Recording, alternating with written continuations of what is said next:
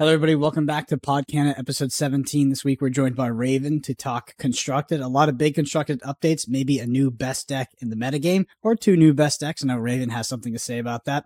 Raven is a competitive card game player, previous caster in Hearthstone. That's how I originally got introduced to you. Um, and then I was able to meet you via Snap um, over the UK when we played a LAN tournament. Uh, I didn't tell Raven at the time, but I had actually watched Raven on Twitch and TV, whatever you want to call it, for years prior to meeting him. So I was, I was a little bit of a fan, but uh, yeah, I kept it in. Anyway, Raven. Yeah, kept that quiet. Yeah, I kept that quiet. I just want to save it for when you get on the podcast. Like, oh, but uh, yeah, welcome to the podcast. Thanks for coming on.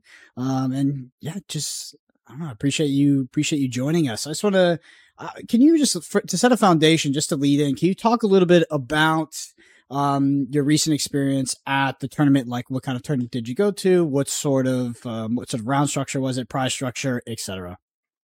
Yeah, sure. So it was um, a local event to me. So in Manchester, which is where I live, uh, Kawa flew over as he is now uh, becoming a common factor. As Kawa just flies over to play Lorcana, which is great. Uh, not too far away from me, of course. Uh, we went down and um, it was two sixty. It was like a, a, casual tournament, or you know, like a local tournament, whatever you want to call it. Mm-hmm. And it was uh, two 16 player pods or brackets, so to speak. Uh, it was, as far as I was aware, Swiss, and it was a best of three rounds. Mm-hmm. Uh, so sorry, three rounds of best of three, right? Which surprised me. I did not realize that until we were there and the lady was telling us the rules. I thought it was just BO1 because I sort of had um because the last physical TCG I was I've like watched has been Flesh and Blood, mm-hmm. which obviously you know quite a lot about, Brendan. Uh, and as far as I was aware on that, it is best of one. Yep. So I was kind of I was like, oh, okay, best of three, sure. And one thing that surprised me was um, I've organized plenty of tournaments in the past as well, so I understand time is a very crucial mm. factor in all things.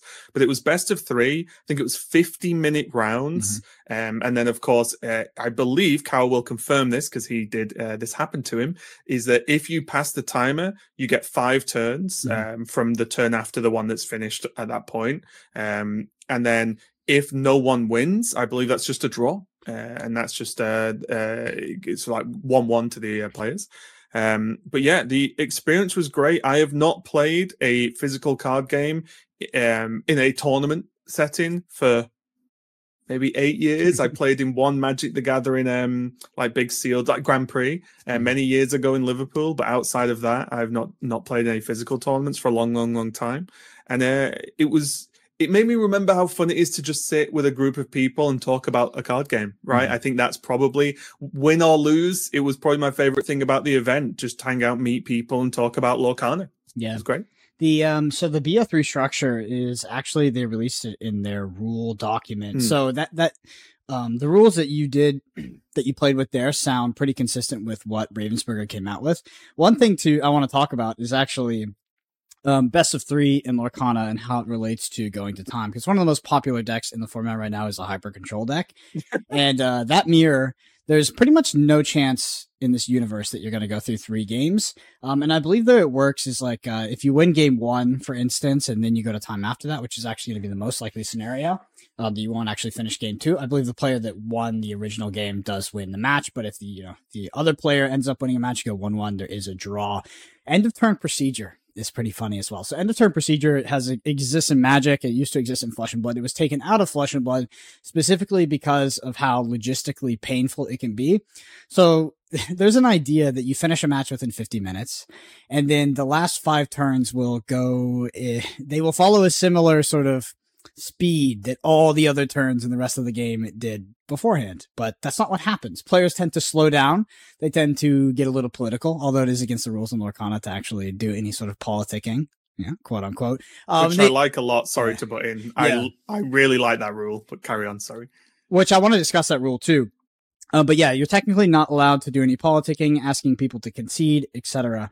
Um, but those those last five turns can take a long, long, long time, um, and it, it, actually becomes a problem. So if they ever do host like big major tournaments like Grand Prix, like Magic Grand Prix for Lorcana, you can see sometimes that the your 50 minute rounds. So you would, let's say you're allocating, you know, for seven rounds a day, you allocate something like six and a half to seven hours. It could be like nine because those extra five turns hold the tournament so much. So in, in regards to politicking, Um, obviously a bad thing. Obviously unpleasant to be on on both sides because you don't want to be dealing with sort of the social pressure of your opponent making you feel like you need to concede or be in a position where you want to be asking somebody that, but you're not comfortable doing it because maybe they're a newer player or maybe you shouldn't be asking for the first place. And you're kind of trying to, you know, maybe angle shoot them a bit. So it is technically legal in Lorcana. What I will say is that those lines, unless they are extremely articulate in the rules about what is and what is not, uh, what, what constitutes politicking, it becomes very,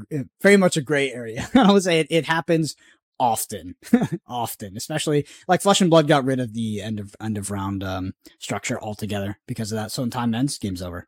Uh, because basically people politic no matter what, uh, unless they're in like a top eight match or monitored by a judge at that moment. Um, did you guys have any instances where you went to time um, and you weren't able to finish your match? Yes, I did. Uh, funny that you said, yeah. I, I mean, I was joking with the guy I was playing against. I sat down he was playing Ruby Amethyst. I was playing Ruby Amethyst, and I was like, right, we're gonna be here tomorrow. Yeah. That's basically what I said. You know, it, it, it nearly felt like that. And uh, the format was basically uh, best of one. Well, it wasn't best of one, but like it nearly felt like that. I was like, okay, whoever wins this first game is probably going to win this this whole thing. So I had that situation. I lost my first one. Uh, the second game went to time, uh, and obviously again, I just double checked with the with the judge, but yeah, that was the case that the uh, my my opponent won the game. I also had a question for the judge during my third match mm-hmm. where I won game one, they won game two, and then it went to time on game three, and I said, uh, okay, so does it work like by lore? Like if I'm on 16 lore and they're on 10 lore, do I win? And they're like, no, it's just flat. Again, I don't know. If, mm-hmm. I, I assume that's in the rules, mm-hmm. but that makes that makes sense to me, right? Like I, if you start doing it by how much lower than you know once you get to those five turns, it's like, well, I'm just going to quest as much as mm-hmm. possible to try and win, right? So I think that's, that's better at it as well. So yeah, there'd yeah, be an yeah. asymmetry on that end, and it would like favor. It would actually might uh, change deck building, which is like wouldn't be the intention of the rule. Raven, um, I want to get your thoughts because you talked about you know expecting best of one, running into best of three. Um, I want to get your thoughts on best of three as a format in Lorcana, and then I also want to get your thoughts because this was sort of like your first reintroduction to a paper tournament. Your thoughts on scouting and knowing your opponent's archetype in Lorcana for game one, so that you can mulligan accordingly. Because in my opinion, depending on the deck you're on, um, it is overwhelmingly uh, beneficial to know what your opponent is playing prior to your mulligan. Because if they're on something like a Amber Amethyst hyper aggro deck, or they're on Amber Ruby uh, hyper control, it drastically changes the cards that you might be fishing mm. for in your deck. Uh, your thoughts on those two questions?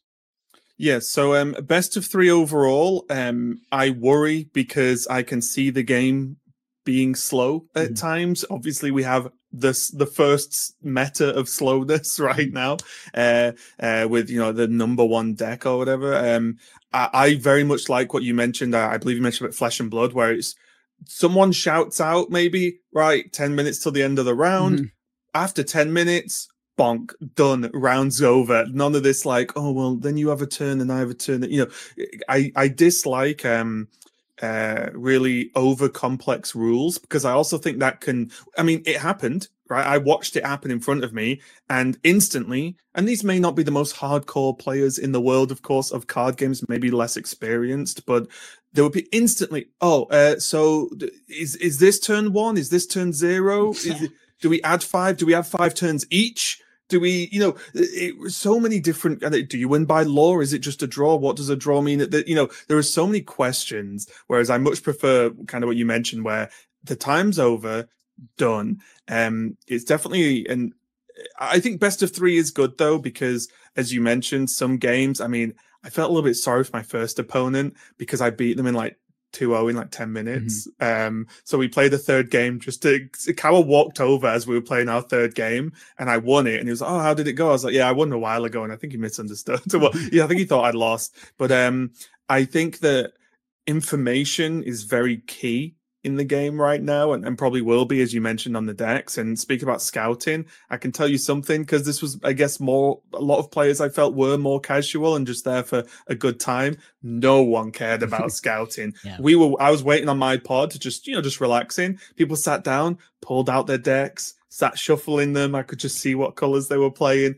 Two people were just having a fun casual game so i just went over and said oh is it okay if I watch? Just because we had like 20 minutes. So I was like, so, and they were like, yeah, of course, come over. And I was like, okay, if I face you guys, I know I wasn't doing it in a scouting way, but Yeah. you can't help but see what Yeah. decks. I'm interested in what decks people are going to play. I didn't face any of the people I saw, funnily enough, but it was just one of those things where you can't help but see, right? Eyes exist. Um, and it, it- I do think, especially from a Hearthstone background, that which is you know ninety percent of my card game background, saying I'm on you know Emerald Steel before the get before Mulligans, before you know as the decks are being shuffled or whatever, you have to just say these are my two inks. Mhm. Done. I think that removes so much of the bad feeling of because I've heard of this before, and it did happen in Hearthstone as well. Funnily enough, in, in like in person swears. Moyen, where- Moyen told us a hilarious Yeah. story about one where the decks actually leaked before the night before or something. Oh, Yes. that- yeah, yeah, yeah. but it it's rough when say I go to a tournament on my own. Well, I'm getting punished for not having a group of friends. Yeah. Go to that tournament. It's like that sucks. So it's like if th- things will always happen, right? Like if I was playing and me and Kawa in the same tournament, and I saw this person play like a crazy weird tech, and then I saw they were against Kawa, and if I was in the position to speak to Kawa, I'd probably yeah, I'd probably just say, just so you know, mate, they're playing this crazy card, so just be ready. Um, but if you can at least say the inks, right? You give the player, any player and every player, just a little, okay, let me prepare myself for what I am expecting when I hear those two inks, um, and at least have a decent mulligan. And it's fair both ways because both players find out the same Yeah. information. Yeah. Done. I think that would be, I mean, it doesn't look like it is. I glanced through the rules, I'll be honest, but I didn't read everything in detail. Doesn't like look like that's the case. Yeah. Uh, but I would love for that to be a rule. I think if I was running just a personal tournament for Lorcana, I would love to just maybe not even have open deck lists, but have open ink lists, let's say, and just say, okay, Kawa's on red, purple, you're on blue, green. And you can just be like, oh, okay, interesting. Okay, how do I approach this? What I expect the matchup to be. Because I don't think that takes anything away from the game. I feel like that only adds to each player's strategy. Whereas otherwise, you're just doing, well, here's my just general mulligan every single time. Let's play curve, you know. Yeah. And I think that would add a lot more to the game if it did exist. I think it avoids the the feels bad, and it, it's it's interesting to use the word scouting because it has scouting has a negative connotation. When- When I say scouting, people immediately think like um, organized groups, organized teams that are actively walking around trying to get an edge. But like you said, like uh, happened to me when I was uh, doing my locals past week. Um, the person that I played against in my third round was the player that was sitting next to me in my second round, and I knew what colors they were on. I actually knew Yeah, what deck happens. they were on because Mm. um, and you can't not, right? You Yeah. naturally are interested Yeah. in just looking around and seeing what people are playing. Yeah, and it, it, it definitely it definitely in Lorcana especially it is um it is just so advantageous that I don't think that in Magic you don't get nearly as much of an edge, like not even close. Um, in Flesh and Blood they basically have what a system that you were talking about there. Flesh and Blood is different because it has pre-boarding, um, but basically you reveal your hero first, and then after that both players have opportunity to pre-board, so effectively sideboard before the best of one of the match. Hmm. I do think Lorcana functions better as a best of three game, but I would potentially like to see it implemented where the lore combinations are revealed beforehand because in a competitive tournament, I mean, I I think that the edge is actually it's it's immense. It's more than I've seen in any other card game to to to potentially know what colors your opponents are on because the, the card pool's so small at this point. There's somebody like, oh, they're playing for Ursula, where it's like that's like that that's not that huge of an edge, and that, that's what that's usually what scouting is in a game like Magic. Is like, oh, they're actually playing Hmm. this card, they're playing this tech card that you should watch out for, and yeah, I mean that's kind of the nasty side of it, but that's just part of card gaming, um, unfortunately. But in Lorcana, that doesn't really exist. There aren't cards like that. I mean, some, maybe someone could tell you like, oh, they're playing the the discard two card or whatever in Amber, and you play around that. But um, I think that yeah, like you said, it almost happens inherently that you will just see people around you what colors they're playing in, and um, I think it adds a large advantage. And I think for me, just as a quick example, because of the deck I was playing, I played against a lot of Amber.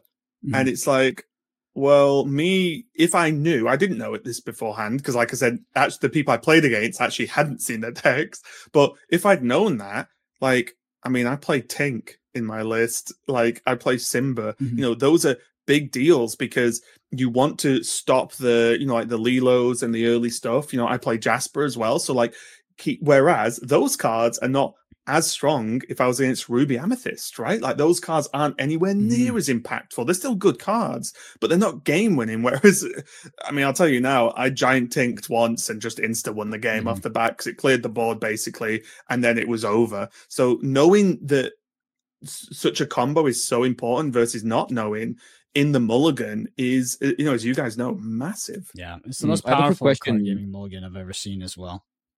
Yeah, I have a quick question just in, in regards to rules since we're discussing Brendan. Again, I haven't glossed through them too much. Uh, have they specified if there's actually a turn timer or is that so they can't no right? there's not a turn timer um basically the way it works and this is how it works in all card games um you are expected to play at a reasonable place uh pace if you are not playing at a reasonable pace basically your opponent has the opportunity to call a judge and have the judge monitor the match for slow play um mm. which is it's honestly a kind of a shitty part about uh, physical card games because that's an uncomfortable experience for both players. Like maybe your opponent is inexperienced, maybe your opponent is actually trying to take you to a draw, which is a you know it's not the most ethical thing to do sometimes, and it's like it, it leads to bad experiences on table. That's just a part of the game, um, and there's really no way to get around that. One thing I will say is that if you play on like a feature match or you play in an area where you are actively monitored by a table judge, the table judge will actually be usually it's part of their job to monitor the pace of play throughout all of the turns. So they'll be telling you to sort of active player make a turn or active player make a choice or make a decision. Um, and they do that on feature matches to kind of keep the turns like uh, mm-hmm. on a reasonable pace. That that so that's how it goes. I want to ask you guys both a question. So Pixelborn, the online emulator for Lorcana, uh, releases its data every single week all of the color combinations, and this is uh, except for week four, there's one outlier, but it's for small outlier. All the color combinations, I mean all of them. I mean even blue green, they are all within a win rate of a standard deviation of one from fifty percent, with over five hundred thousand games played on a weekly in a week's time, so seven days ish. Why is that the case? How does the why does the data look like that? Why does it look so balanced? I want to get your your theories on why the data is uh, so close to fifty percent across all uh, ink combinations. Do you want to take? You can go first if you want, Kawa. Uh, well, it did surprise me as well that everything is so balanced. Like I think we we talked about this probably last week, Brendan, with Speci, mm-hmm. for how balanced all of these cards are for for set one. It really did amaze me. I thought we would just find stuff that's absolutely insanely broken. And when you look at these decks like Ruby Amethyst, Steel Amber, and you know Lemon Lime, any of these aggro decks, okay, well these just must be the best decks because these are all the decks that people are talking about. Well, no, you look at the data and there's color combinations that you know there's, there's obviously matchups that are that are better against certain things, right? So like clearly Mm-hmm. Aggro's probably just better against control, right? Like you just stomp them. And Amber Steel is better against aggro because you just wipe their board. But the fact that we're seeing data like this is it's it's really impressive to me. Uh, to, to, answer your, I'm not even answering your question. To answer your question, I actually don't know. Oh. Like that, the game is just so well balanced. Yeah, so that, that, seems, that is an answer. Though. Yeah, the answer is yeah. your answer is is because the game is yeah. is as balanced as the data reflects. Yes, exactly. Okay. Can I ask a clarification? Which it doesn't seem like that. Yeah, go ahead. Was this all games played, or was this uh, certain ranks from all Pixelborn? It's all games. Hmm. Okay, I'll go a different route if you want, Callum. I think because all of the cards are available on Pixelborn, you can make any deck you want with any cards that are actually on there. You don't have to acquire them in any way. I think there's a ton of people playing random stuff and that will naturally create a 50% win rate across like I've been trying random things in Pixelborn because there's no real punish, right? Like mm. there is a ranking system, but it's not like anyone's like, "Oh, you're trash. You're only wood," or you know what I mean? Like, not, or at least I've not seen any of that. Uh, I would be trash in this discussion as well. Um, but I think, don't get me wrong, if we were looking at the top cut, I would love to see I don't know, top X win rate players, top X percent, what their numbers look like. Because mm. I think there's a lot of people like, oh my God, wait a minute. You can tell, you're saying I can just play Lorcana online? Give me two minutes. install, go, what's this cool? Oh, these two colors look cool. Play. They play against someone else who's done the same. And those games are kind of just who runs away with the game 1st Mhm. right? Um, I'm not saying that's to do with all of it. And talking of balance, I do think right now the game does feel balanced, even though there are things I am not a huge fan of, but that's a, a personal style of card game Mhm. or, or the style within a card game I don't like. But um, I do think the game is balanced, but I think a lot of it is there's just a lot of people that want to play the game, whether they're new or old. I saw so many people at that tournament we were at were. I was speaking to one guy. Oh yeah, it's my first card game, and he Mhm. just rocked up to a l- local tournament. That's great. But also, they I knew for a start I was pro- I felt confident in the match. I'll tell you that, and that was before we started. So that's one of those things where I think it's a good reason, but I do think a lot of it is people just testing random stuff because there's no card acquisition. You can test random stuff, and I think that's what makes the client so so good. hmm Um, so I think the game is balanced, but I don't think it's that balanced. I don't think it's balanced to the extent that everything should be equalizing that close to 50%. Um, I do think that Lorcana is a deceptively simple game. And I actually think that Lorcana is one of the most technically punishing games I've ever played in terms of card games. Um, because it, it does this on multiple axes. So inking the wrong card is very punishing. Playing the wrong card. For instance, I was playing with my partner. Um, we were playing the ruby. We were playing the amber, uh, steel mirror, and she was playing, and she played Captain Hook on turn one. I played Captain Hook on turn two, and she played Cat. She played Prince Eric on, or sorry, Captain Hook one, Captain Hook one, Prince Eric on two. So that Prince Eric is effectively like discarding a card because you can't really quest with it, and it ultimately just gets cleared by the Ariel that comes down on turn three, and then you you have a tank that maybe comes down turn six, or you shift tank on four, etc the Prince Eric actually doesn't get a lot of value, so you effectively just kind of like discard a card. And I think I don't think a lot of people look at their look at their hands and look at their inkwell in that way, where they kind of consider the opportunity cost of inking certain cards. And I think players play on curve to a fault. Um, and this is even more punishing in things like the control deck and the control mirrors, like which cards you inks are very, very punishing. Uh, but also it has onboard persistent damage, um, which is another aspect that adds a lot of depth to card games. I mean, Hearthstone had it, but if you take an inefficient trade, I mean, it's very, very, very bad. Um, if you pl- don't play around specific cards, it's extremely punishing. Like not playing around Rapunzel is such a punt, right? Like especially if you're in the amber steel mirror, if you allow your if you give your opponent any opportunity to get value to the Rapunzel when they deny you value by just not questing, not exerting their characters, they will get such a heavy amount of card advantage on you. It's it's incredible, and that's why things like Cerberus are so powerful. But I think that yeah, Lorcana, it's like you you explain the base rules, explain how to play the game, you quest, you get to twenty. It's it all seems simple, but the the actual sort of foundation or um, structure of the game is actually very very punishing. It's it's rooted in card game fundamentals, and I find that the players that understand fundamentals and are able to get more value out of their cards more often win much much much more than they lose. Like this game feels like a game where the better player wins more often than not, which is it kind of sounds like it's the case for all card games, but I feel like if you play a game like Magic the Gathering, you have that like 30 to 40% clip where you could just, you could literally lose to anybody on the opposing deck. Maybe it's a counter deck, maybe you get land screwed, etc. Lorcana does not feel like that. It, it is relatively high variance because you don't draw a lot of your deck, but the general game plans tend to kind of your deck tends to do the same thing every single time, and it feels like you have a lot of agency as a player. So, um, getting back to the original question, I think the reason why the data is like that is because um, I don't think that the general player base is sort of up to that par quite yet. And I think if we took a data set from a large tournament, um, even a small tournament, but you know, no matter what, it'd be a small sample size, we see a drastically different picture.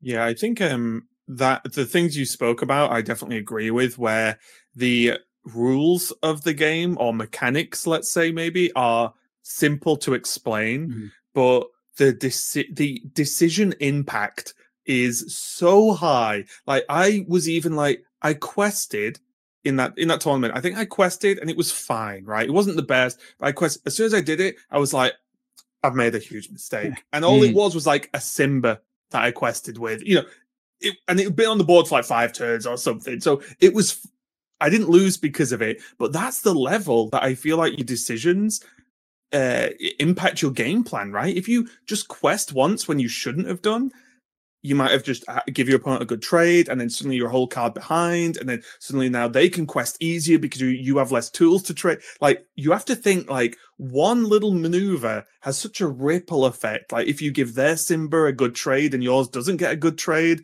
that's huge and things like that right and cards that you even think are, are maybe throwaway cards again simba's probably a good example right it's a one two it draws you a card discards a card but it's a one two that quests for one, right? It's not going to beat anything up, put it that way, right? Mm-hmm. But how you use that Simba is very important to your game plan, even though it's not flashy at that point. It's a one two that kind of just sits there and, and tries to look threatening at sometimes.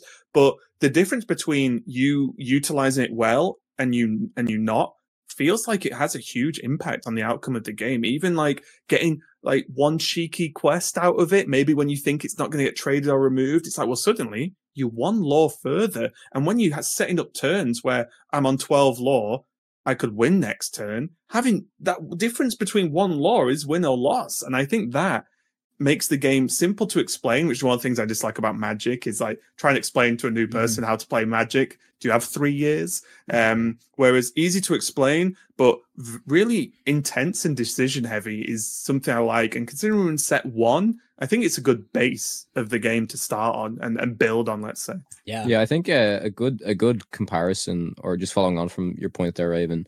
Like I had a game during that tournament where uh, because it was the control v control matchup, the mirror, the mirror. Um, I could tell that okay, there's probably going to be be prepared on this turn, or at least you know it's coming to turn seven. I have a pretty decent board.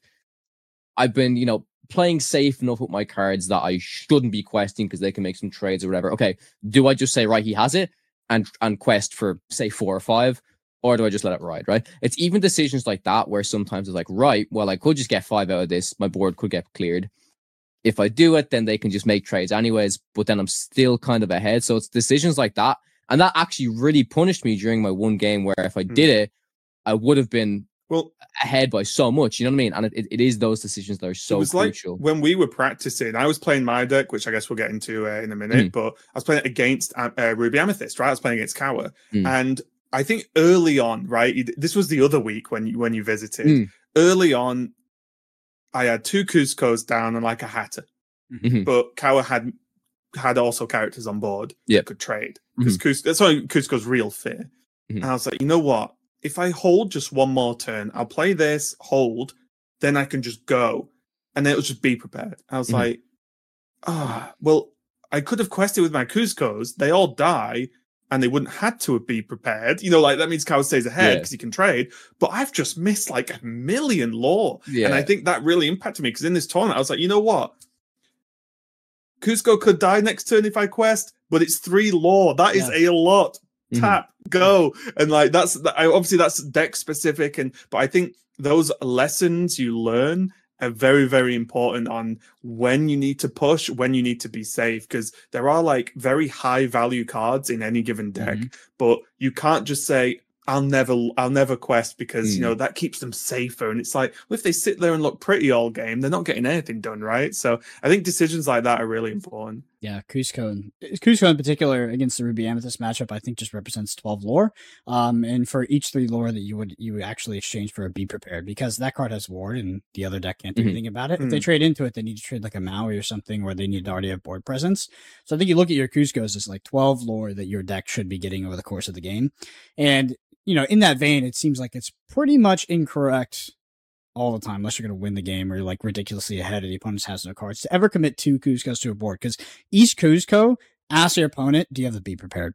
Because they like you getting three lore out of that is a lot. Because if you assume that they don't be prepared a single Kuzco, which doesn't sound like a lot of value, right? That's one for one.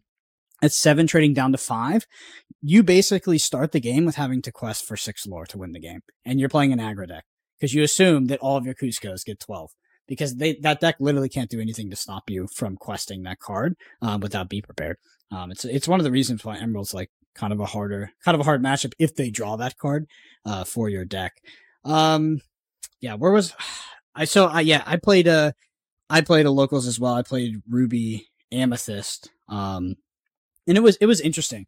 I was particularly it was I noticed that there wasn't an issue of card availability, which I expected there to be. Didn't seem like any of the people I was playing against were playing their decks due to card availability. So playing budget decks seems like everybody kind of came prepared. Um, I definitely played two people uh, in my last two rounds that were very experienced in card games, but ultimately none of my matches felt particularly close. One of them was I was very fa- favorable matchup for Ruby Amethyst, but once again, the game just feels so technical. Like I just feel so technical, and if you make a single mistake, that the game is uh, it's just it's it's totally over. Especially in the Ruby do, Amethyst. Do you matchup. like that, Brendan? Because I know you, you know you played tons of Flesh and Blood, tons of other card games. I've you know from Hearthstone, me and Kyle at Snap as well, where things are a little bit different. But uh, do you, as someone who's as experienced as you, do you like that it's so punishing on mistakes do you think that helps the game or or pulls it back a little bit So I love that because it's it's all it's it's uh, in conjunction with an IP that brings in new players and a rule set that brings in new players. It allows them to enjoy the game casually, but I think the Mhm. game is like actually not casual at all. I think that the new players will once the once the player base develops a bit more and you know the aggregate players get better. I think that a new player coming into Lorcana um, assuming we stayed with set one, which we will not be doing, they would lose just a vast, vast majority of the time. Um, I think that the the sort of skill ceiling and the learning curve is very, very high. It just felt like, and it, it sounds arrogant, but it felt like I was j- running circles around my opponents. Like when I was playing against my Amber Steel opponent, I was playing around the Rapunzel. They were literally just holding them in hand. They're like, why can't I? Every single time I've played this Ruby Amethyst matchup, I've been able to, you know, trade um, my 2-3 Ariel into a 2-2 Maleficent that sung Friends on the other side and then draw two cards. But then I'm just casting Friends on the other side because I know it's like the only way this player gets card advantage on me is if they have two characters on board, that play Stitch, or if they have Rapunzel. Outside of that, I will literally just beat them by attrition. There's absolutely nothing that that can do. Um, and then when I played the Ruby Amethyst matchup, my opponent had pretty solid fundamentals. Obviously, had been playing Magic for a long time, but wasn't aware of like the high end curve combo. So the, like the high end curve combo in that deck is, um, it's Elsa. So eight drop Elsa, Aladdin, Pocket Watch on board, Shield on board, 19 ink in, in the, in the inkwell. So you, you basically draw your entire deck. You play down the Elsa, you tap down two things. You play down the Aladdin, uh, you give it rush with the Pocket Watch, it attacks something. You untap it with the shield, it attacks something again. That's an eight lore swing out of nowhere in a control matchup. That's crazy. Yeah. and and if you don't know about that No. you, you've Oh, lost yeah. you've lost that game Yeah. like you've just lost right Yeah. yeah Yeah, so it's um and it, it is it is a in in that matchup it is a consistent because you draw your entire deck. So like it's it's it's one of those things where when when I play on Pixelborn, I occasionally run into players that know about that, and then we'll get into more when we talk about the deck list. There's also an infinite loop when if you have a couple befuddles in your deck, and then you also have the Mickey, it can it punishes your opponent for playing anything on the board. The matchup gets super technical. It's actually so technical to the point that you know Moyen, who was a grandmaster in Hearthstone. We did a deck deck with him on the podcast, and we're all familiar with him. Moyne and I were filming a video where we went into a Ruby Amethyst matchup, and we went to a mirror. And it lasted about two hours, and both players were infinite looping, and we and it was like we were just stumped, like we just couldn't figure it out. It was it's I so I probably have you know 10, 20 hours in that matchup. I still don't know the optimal way to play it. I wanted to ask you both about this because I have played against Ruby Amethyst a lot, but I am not an enjoyer of that deck. Yeah. So, um, uh, is so let's if I just said to you both now, okay, there's a tournament tomorrow. Mhm. Every player has Ruby Amethyst. They you, you have to run those Mm-hmm. inks. Is there a build if you're going into a tournament? You might run into a few other things, but my point is, if you go into a tournament and you know you're going to face tons of mirrors, which you'd probably do now, right? It's a very popular deck. Is there a way to? Is there things you could add that shift that in your favor, or do you just have to say we'll play till a, till a round's over and Mhm. just go? Is there? Can you run just tons more bombs in the deck? I've seen some people ju- move over. I've seen a lot of different lists, but like goofies with the evasive to try and do something. I've seen some other slight differences. Do you guys think there's anything specific? Like, do you just play more big stuff where suddenly they really have to keep cycling like dragonfires or something to be able to keep up, or they're just going to get ran over? Is there some sort of crazy strategy or tech, it, even if it's narrow, or is it just you play the control and, and hope you can outplay your opponent with the same cards, basically? So I think there's some non-negotiable cards uh, that allow you to infinitely loop your deck at the end game, which is you play around three brooms, you play one Mickey Mouse, and you play two befuddles. You have to be careful how you ink those. Outside of that, I do think there are better builds of the deck, and I think the builds of the deck are the ones that are basically giving themselves the equity to win the game in the early and mid game via aggressive questing. Um, and if that doesn't happen, they have an infinite loop control plan and attrition plan to try as to a backup, right? Exactly. So that that is the backup. Um, that's the list that we are playing, and particularly, so you talked about Goofy. We actually run four Pongo. So the the reason why oh, I like Pongo, yeah, sure. the reason why I like Pongo over Goofy is Goofy competes in the five slot, which is where Maui is, and Maui's a great, uh, great play for that deck to be making. And the floor slot is relatively open. It competes with like Jafar, which is a kind of a bad card. Um, and Pongo literally demands the same thing that Goofy does. Technically, Goofy can trade into it, but both Pongo and Goofy ask the same question to each opponent on both sides, which is you have to dragon fire this. Like you literally Mhm. have to Yep. target removal Mhm. this. So if they're playing a goofy and they're they're trading into your Pongo, like that was already a losing scenario anyway. Because if they played a goofy and you didn't have a Pongo on board, you're already dragon firing it anyway. So it's just like it asks the same question, but it does it in a more Mm. efficient way. It's why Mickey Mouse Brave Little Tailor is such a bad card in the mirror. It looks like this crazy card where it's like you get it down, it costs for four lore, and it's like this big bomb you put back in your deck. But it's actually just terribly inefficient at what it does, and your opponent is now trading Dragonfire. yeah, yeah. Now they're trading like- five five tier eight, and they're trading up. yeah. Um, yeah, it's uh, I think Ursula is really good. Uh, Elsa for Elsa's is really good, but Ursula is is really punishing because Ursula cannot be traded into basically. Um, especially if you have untap with the with the shield. Um, your opponent just basically sends trade into it. Again, has a spot removal, and you're just taxing your opponent out of spot removal. And the game, it's an attrition game based around spot removal, kind of because there's uh, we'll get into it with the list, but basically there's like this weird chessy like level kind of end game where your opponent um can like if you landed in Ursula, they will now combo you with Elsa plus Mickey Mouse plus the broom plus three pocket watches, run the brooms into you, shuffle their Mm. whole graveyard back into their deck, and like they just beat it's it's yeah, it's tough to explain. Um I want to I want to ans- ask you a more sort of in the same vein. If you're going to a tournament and I, I told you that the tournament is going to be I don't know 50 60% ruby amethyst what deck would you bring and why do you think that would you be bringing a, a deck to compete in the mirror or would you be bringing a different deck do you think ruby amethyst has a weakness I assume this question is to is to you, is to you, just mainly because It's- I've played so much of it. I'm sure this question is to you, Raven. Yeah. I'll tell you right now, I'd bring my Emerald Steel deck. I'd still do it. I have beat Ruby Amethyst on Pixelborn again. You never really know the overall quality of you know anonymous player on Pixelborn, right? I would definitely test stuff. Um, I've beaten Kawa. Kawa's beaten me. Um, I actually, I think Moyen was watching me when I was streaming this match, but I played uh, against Ruby Amethyst on Pixel Pixelborn with my list, and I beat something like three dragon fires and four be prepareds and i still won whether you think that's um uh, due to my skill or my opponent's lack of it i don't know uh, but it's doable. And for me i feel like there's enough ways to get i'll say like you know the, the term is like go under right? If Mhm. that's even a thing. Go under at least the list i've played against. Maybe i'd change a couple of cards if i was you know really confident it was going to be the majority just being that deck. But i have no desire to play those mirrors in any way, shape, or form. I do not want to go for draws. I don't want to mess around with all that. And even though I like a lot of the cards in both, uh, uh, you know, purple and red, I just think the combination and the goal of that deck being as controlly as it is just isn't something I enjoy. And I'm very much, as as Cal found out in Marvel Snap Tournament we played in recently, very much a player who likes to play decks I I like, Mhm. right? I, even if it's to my own detriment, right? If it's oh you're never going to win the tournament with this list, fine, but I'll have fun playing the deck, and that's always been something for me where I play better if I'm just playing something I like to play, whether it's been Hearthstone, Marvel Snap, Lorcana, whatever.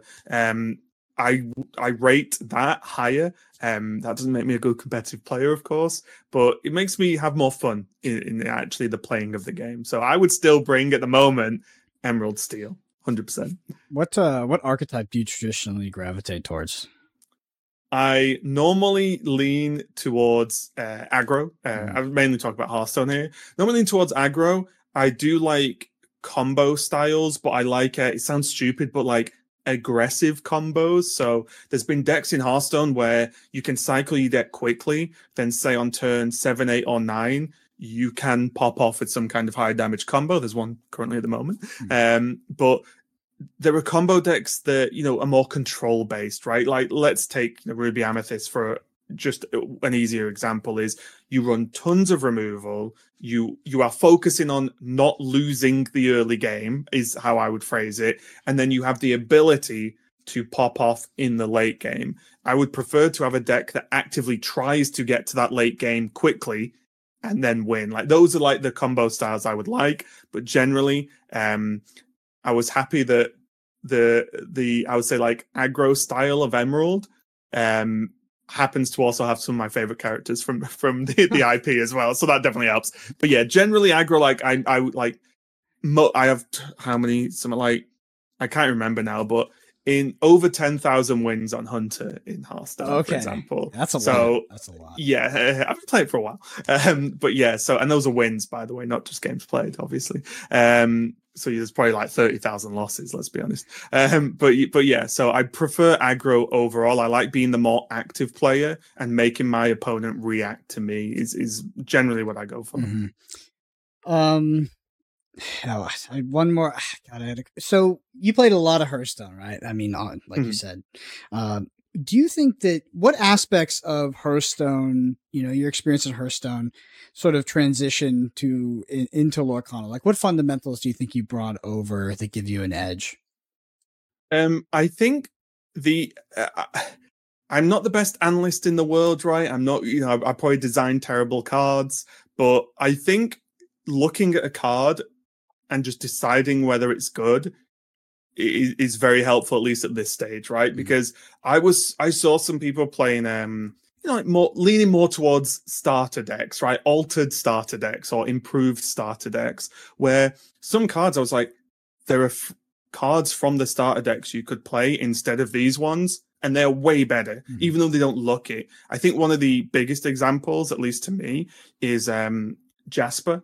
A lot of the lists I saw weren't playing Jasper, and I'm like, I expect a lot of people to play the sort of aggro-y sort of style, and Jasper like normally two for ones at that point and has an additional effect of causing havoc with any big card that wants to quest right? Yeah. so you have so many i stopped so many stitches that weekend honestly just said no that's not going to quest for three it's fine. Um but a card like that i saw i i used to have the um oh what's his name Kristoff i think i'm Mhm. is it- yeah, the that's the three three for two in right three three two yeah Yeah. I used to have those in and I took them all out and put Jasper in because yes, it's more lore from Kristoff, but this is a two four, and a lot of people are playing two twos. This just this just does well and and chips damage. And then when you look at the um, impact of playing Jasper on three, and then maybe slightly later on having uh, the Tink one damage, because then suddenly Jasper's killing things with three health Mhm. um, with the one damage on with the permanence, as you mentioned. So I think the ability to one look at cards that maybe people don't think are good and realizing they're good before they do, uh, and then also generally speaking, like I think card advantage is is one thing I learned. I think I beat people Yep. that w- this past weekend and on on Pixelborn just because I have solely focused on. Wait a minute, they're running out of cards. So I'm playing an emerald deck that has high lore count cards, but if I just trade and kill these two things they have on board, they're basically top decking, and my top decks in this deck are quite good. so it's like if we go into a top deck wall, which I did, it happened once in a major way in that tournament. My top decks are very, very, very good, and they will probably do well against any opponents. So I played the Amber Steel matchup, which was my closest match. It went 2 1. And I purposely brought them down to one card and then Mm. just didn't let them draw more, didn't let them have the opportunity to draw. I sat on a whole game with a whole new world in hand and was Mhm. like, nope. Yep. I'm pretty sure I win the top deck war here, so I'm just sat there with this one card every single turn. Um, but then I started dropping the likes of Silver, uh, John Silver, who's a insane card by the way. I love, that's one of my favorites too. Um, Hatter, Kuzco, even Beast. You know, is, is great to just throw out in that sort of top deck war. Um, and I think, yeah, at, at least at the moment, let's see if the game gets more like you know way more card draw in the future. But right now, if you just are holding more cards than your opponent, you are probably winning. Mhm. Is, how I would very generally sum up. And I, think what- that those key card me- card game mechanics, because that's normally true of most card games, right? Mhm. Uh, really help. And you, I could almost see just from how each player was just roughly playing, even at a glance, I could probably point out who had played card games before and who was more mm-hmm. new at that tournament, just based on how they were approaching the game. So that helped a lot, I think. That's what I loved about when I played you with the Ruby Amethyst in, in the matchup. Because usually, if, if, we're talking about card advantage, it's like, right, well, I have a crazy draw engine. I should be like, you know, kind of stomping you. But then that card that you were holding the whole time actually does something insane, right? If you a whole new world, there goes my to be prepared, one of my dragon dragonfires, right? It's just like, well, that's kind of crazy. Like that's really, really impactful. And yeah, you get a lot of like you get to redraw, you get to play other cards, but a lot of the removal of the deck that again against Kuzco's and stuff, it's like, well, how how do I deal with that now? You know what I mean? Yeah. I can I can honestly just dissect the verbiage that you use. Like um like you say two for one, card advantage. Like those things they seem so natural and simple to you, but you would be surprised. Like people when they first approach a card game, like those concepts, uh, they don't actually make immediate sense to them.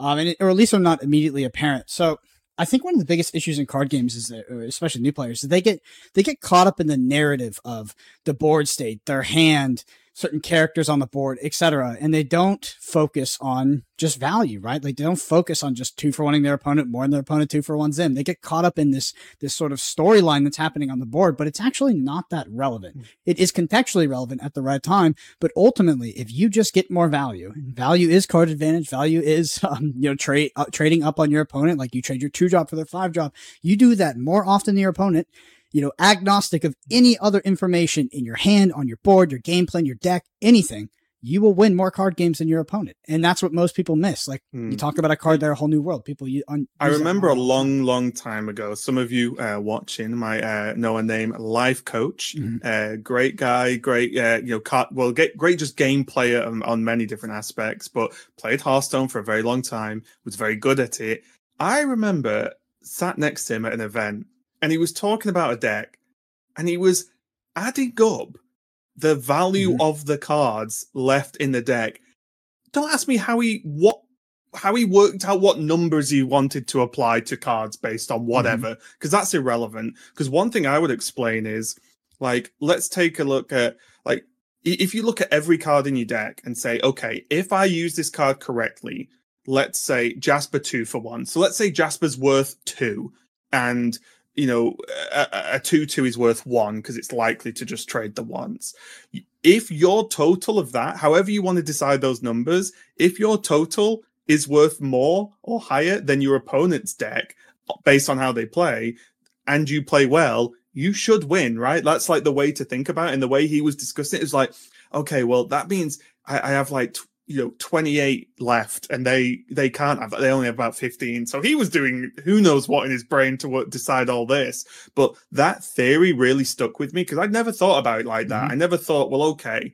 I knew oh have i got the good cards left in my deck? Have they got the bad cards? But it's more like what does this card do? What am i expecting it to do in this game? You talked about earlier about Kuzco gets you three lore that's what it's worth. Sometimes it does better, fantastic, but it gets you three. So you bank three with Kuzco, and because it's awkward, it can also take a card away from your opponent in a trade. So mm-hmm. suddenly you're like a trade plus three lore. Okay, that's a high value card. And then if it doesn't get that, or if it gets more, you can then judge on how the game's going. And I think things like that, as you said, like fundamentals, what feel natural now. I still remember sitting listening to Lifecoach yeah. and thinking, what is he talking about? Yeah. Like, what is he blabbering on about? Because it made no sense until I asked him and he started to explain stuff. I was like, okay, I don't know where you're getting these numbers from, but the idea is completely correct, yeah. right? Like just the value of what you're getting from each card is huge. Yep. And that is uh that is exactly what Flesh and Blood is. So Flesh and Blood went through a bit of a I don't know, cognitive renaissance when you know players exploited that exact feature of quantitatively breaking down a card and then finding a deck that had the highest quantitative index over any other deck and did it the most consistently. And then that broke the game. That is just that is the game. And now it is frequent verbiage in the game to oh I have a th- I have three for ten, so three cards that exchange for ten damage. I have two for eight, two cards that exchange for eight damage. And it's like that is above the fundamental curve in which the game is balanced because the game is actually balanced around two for six. So if you two for eight your opponent more often than not, you're just getting more value value out of your card than you're supposed mm. to. And your opponent mm-hmm. does not have cards that can compete with that unless they're playing the same cards. And that actually, it just flipped the game on its head because Flesh and Blood is a very mathy game. It's, it's not like, um, it's not like Magic or even like Lorcana where there are some cards that are more powerful than others. There's no card in, in Flesh and Blood that is, that kind of is technically objectively more powerful than the other. They're just contextually more powerful um, because they're all balanced off the same sort of mathematical equation, and that's how Flesh and Blood has balanced their game in exchange for resources versus damage, etc.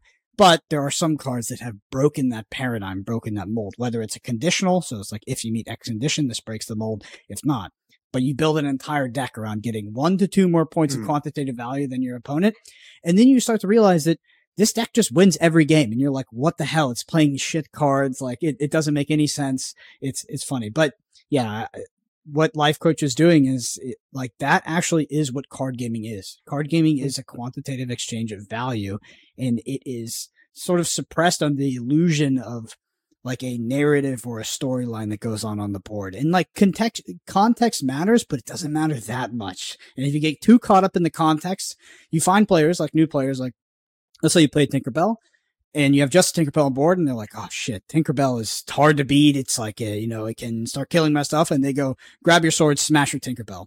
A lot of players don't immediately realize that they just two for one themselves. Like they don't. And it's like, that's so natural to us, but it's, it's so critical to card game. And you have to be thinking about that when you're making plays. Like when you play a Be Prepared. It, when, I, when you play Kuzco and you're like, the only way I can deny you from getting three lore on it from which is effectively stopping you from starting at 12 lore in the game if it goes long enough, is to play Be Prepared. But my Be Prepared costs seven. Your Kuzco costs five. I trade down on two ink, but I also trade my most critical card in the deck for a one for one. Yeah. I don't want to do mm-hmm. that. And maybe I kill my own thing on the board, right? Yeah, and you might have your own stuff, right? Exactly. Which again is like, oh. So your Kuzco, yeah. that so usually your Kuzco is going to represent that three lore and then maybe get traded into, which is a great so Kuzco just gets so much value. If your Kuzco comes down, takes a Be Prepared, that's a win. That's a win for that deck. Um, okay, before we jump into the deck list, I want to ask you, Raven, uh, just your first impressions on some of the new cards. Where do you think the power level is going? Because I think that the power level of the cards we've seen is a little bit somewhat inconsistent with some of the cards that exist in chapter one. It looks like it might, uh, yeah, it might change the game quite a bit.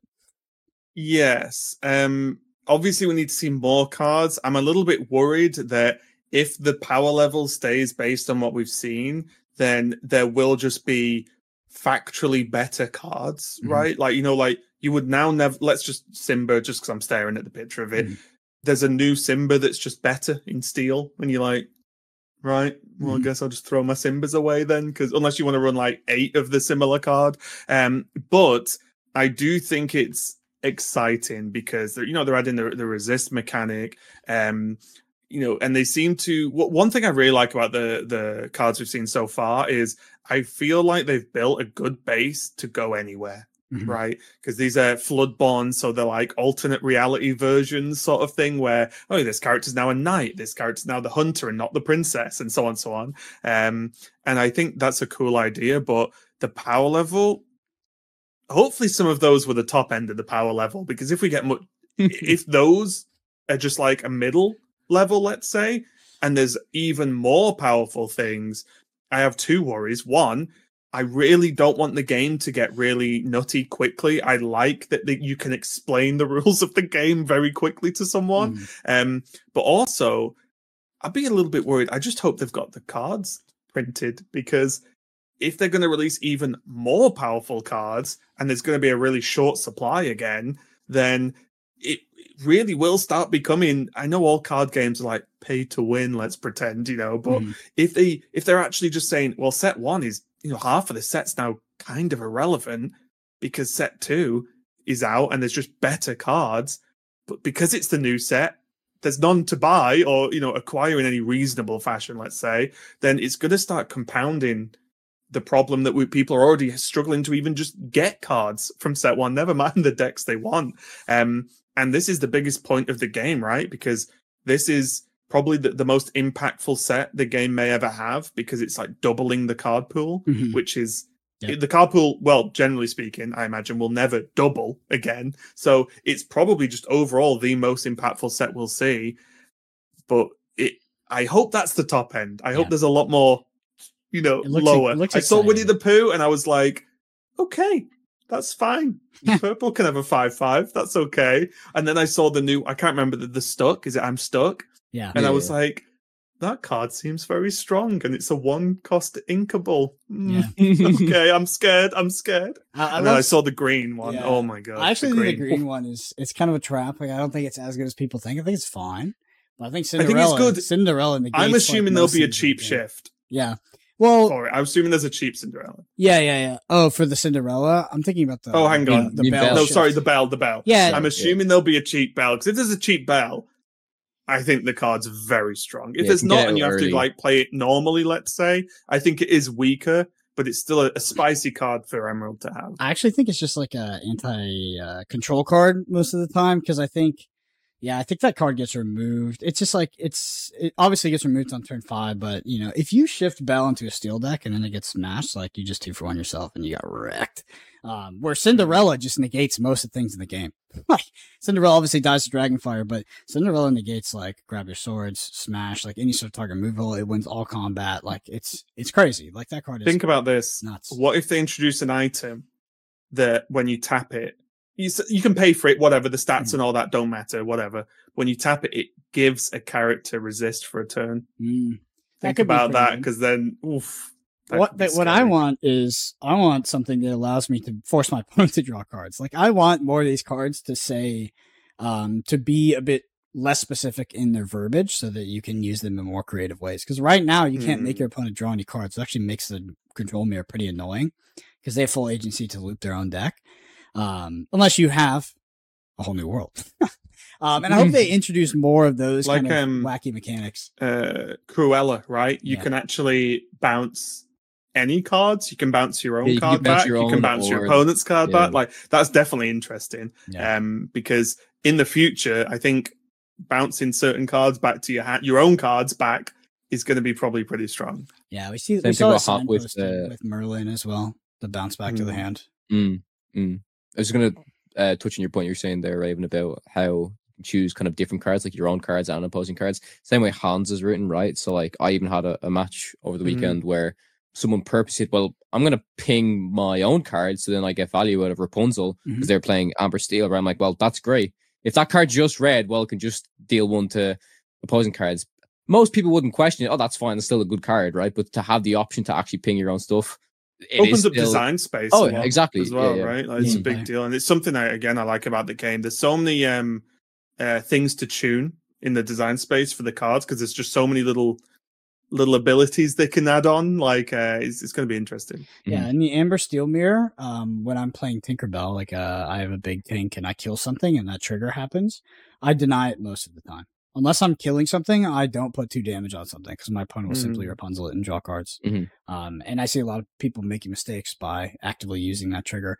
I don't want to talk about deck lists, so I'm going to pull this up. It's going to be over our faces a bit, but first deck list we're going to talk about is the one that you took to the tournament, Raven. So you just want to sort of take it from the top in terms of like macro game plan. What is this? What is this deck trying to do? Uh, what is it preying on, and and why is it good?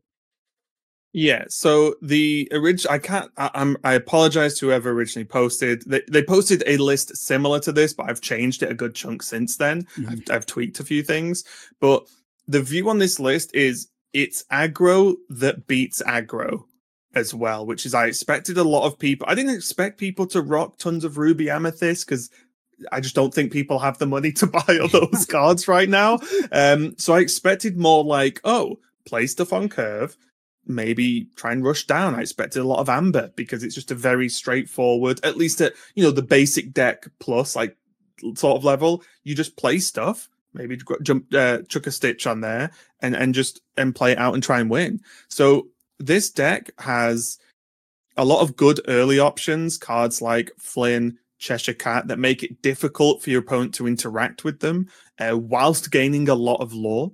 Uh, Jasper, I touched on a little bit earlier, but again, it's a 2 4. And in again, these matchups, if Jasper kills two cards, and there's that option in certain other matchups where you can stop them questing with certain cards as well, that if you just stop your opponent getting three lore they sh- should have got, let's say, Mhm. that's the difference in the race. That is a huge difference. So Jasper's in there. There's obviously the tink into big tink, um, hands, well, two hands for um for for different reasons, but again, mainly high lore. Uh, there's a bit of card draw in there with Mad Hatter. Uh, the whole new worlds uh, have that double-edged sword where if you're behind in cards, obviously this deck wants to just kind of throw a lot of stuff on the board and just go go go. So it's a good refill. Um, but then also against the the um, Ruby Amethyst, Mhm. it, they end up with a few cards in hand, and that might look like a bad whole new world. But the cards they're holding on to are normally the removal cards, or the likes of Aladdin, for example, or Ursula.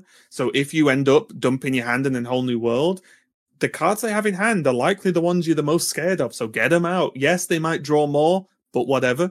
Um, grab your sword again, Tink plus grab your sword or whatever. Great play. Um, the mother knows best. The more I've played the card, the less I like it. Uninkable cost three in this deck Mhm. isn't great. So I was on four. I went all the way down to two. Um, and then honestly, I love Kuzco. I love Flynn. But John Silver was a last minute addition. It's good. Oh my god, that card is busted. I ruined multiple people's days in that tournament when they realized the amount of times people said, "Oh, it's on it's on play and on quest." I was like, "Yes, it is. Yes, it is." And you can just say like all these cards that quest for high normally aren't super powerful at least early on, and it's just like my opponents had like, "Oh, quest for 3 stitches?" Nope, you can smack your head into silver that's a 5/5. And even stuff like um Tinkerbells, you can just okay, yeah, headbutt my the, the silver, right? And lose that trade. You can really cause havoc and not only sort of make your opponent trade badly, like I think I did to an Ariel as well, like which is amazing. Like, oh, okay. You you have to attack, you have to hit this silver, and it's a two three going to a five five, which sounds like even though it's a three drop, sounds like a bad, like not that big a deal, but it's an Ariel that's a big deal for that deck, right? If that doesn't get to sing that often and you get rid of it, that helps. So for me, the silver won me a couple of games straight up. But yeah, overall, it's you get on board and stop your opponent staying on board. And then worst case, the high lore helps you race everything, I would say, except really other emerald decks. I feel like even the um the the amber steel deck you still have more sort of lore per card kind of numbers if that Mm. means anything um so yeah that's the general idea beat up on aggro whilst being aggro yourself I mean, yeah, I mean that the, the great thing about that deck is I'm just even kind of comparing it to the uh, Amber Steel list, and I mean, there's only two uninkables. When you're playing a deck that's that's this good, that there's only well, not not just two uninkable cards of it. So like obviously your Mother Knows Best and your uh, A Whole New World. Let's grab your swords Oh, well. grab your sword as well. Yeah, there's, so there's there's- three yeah, yeah. there's thr there's three to four probably in each list, but when you're playing that many inkable cards, just like well, I don't really have to worry about having a bad hand too often. And you even mentioned you you cut some of the Knows Bests just because oh well, if there's a few too many of these, then it can like impact how I'm actually playing the game. But that's why we said like cards like Beast are, are so strong and um even John Silver, right? You're saying how great the card is. Mhm. Well, I could just ink it if it's if I Oh, don't. I need it inked in him, I think. A couple of times during that tournament because Mm. I I mulliganed into him. Obviously, I was never really I never really plan on keeping silver in my opening hand, even if I think I'm going to be able to like get value in the matchup. You know, I can game two or three, but like if I mulligan into him, it's like. Well, I run a couple more and I have tons of other five drops. Like my turn five is very strong in this Mhm. deck. Mhm. It's like I'll just ink silver because silver and okay, Tink's a six, and I did like role play Tink a couple of times, but basically the deck goes to five, and sometimes six if you have silver, right? But generally, you you stop inking as Yeah. well. Mm-hmm. I only ever went to six if I had to play a Tink or a silver. Other than that, I was saying I'm staying at five. I'd rather have the cards mm-hmm. because we don't. What does going to higher ink do for me? Unless I exactly whole new world and don't sing it, for example. Mhm. So um yeah, I think the deck felt very smooth.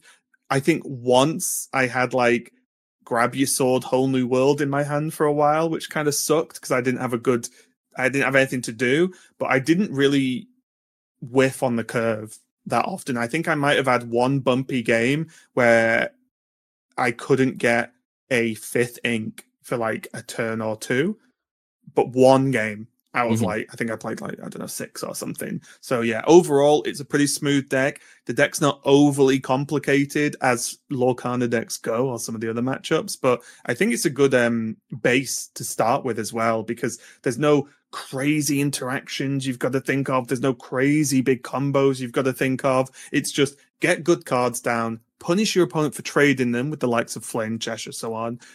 And then any small dudes they have, clear them off. Any big dudes, maybe Mother Knows Best or Smash, which I gained a lot of respect for that card this tournament. I was like, wow. I thought Smash was good. I did not respect it. It is so strong. And people respecting me. They were like smashing Flynn Rider. So I'd play Flynn on two. Yeah. They'd smash it on three. And I'm like, I, I wish Flynn was still alive, but they've just passed their turn three, and Yeah, I get to just play something on. I play a Cheshire Cat now. What you get smash that? Great. Okay, perfect. I play something else. And they're just losing cards. But on the other side, like my, because I played against two Amber uh, Steels, like just being able to, again, words, and I said this to my opponents because I apologize, like words I didn't think I would ever have to say, but I smash Ariel. Um, is something I uttered. yeah, that's a that's a good about target. It's a good target for Smash. Like what you talking yeah, about? when and it was just like because Ariel's the only card I'm overly scared of in that deck at that stage of the game. If they play Ariel on three, I'm like, oh no. Um, but the fact you can just okay, smash, gone. Let's carry on playing because I feel like once that's gone, I'm back to a good game. I go into turns four, turn five, turn six, and I'm looking good. Yeah. Although twice my opponent double grabs your swords me to clear my board, which was disgusting, and he only did it the first time because I told him that I, Ariel was Sing five.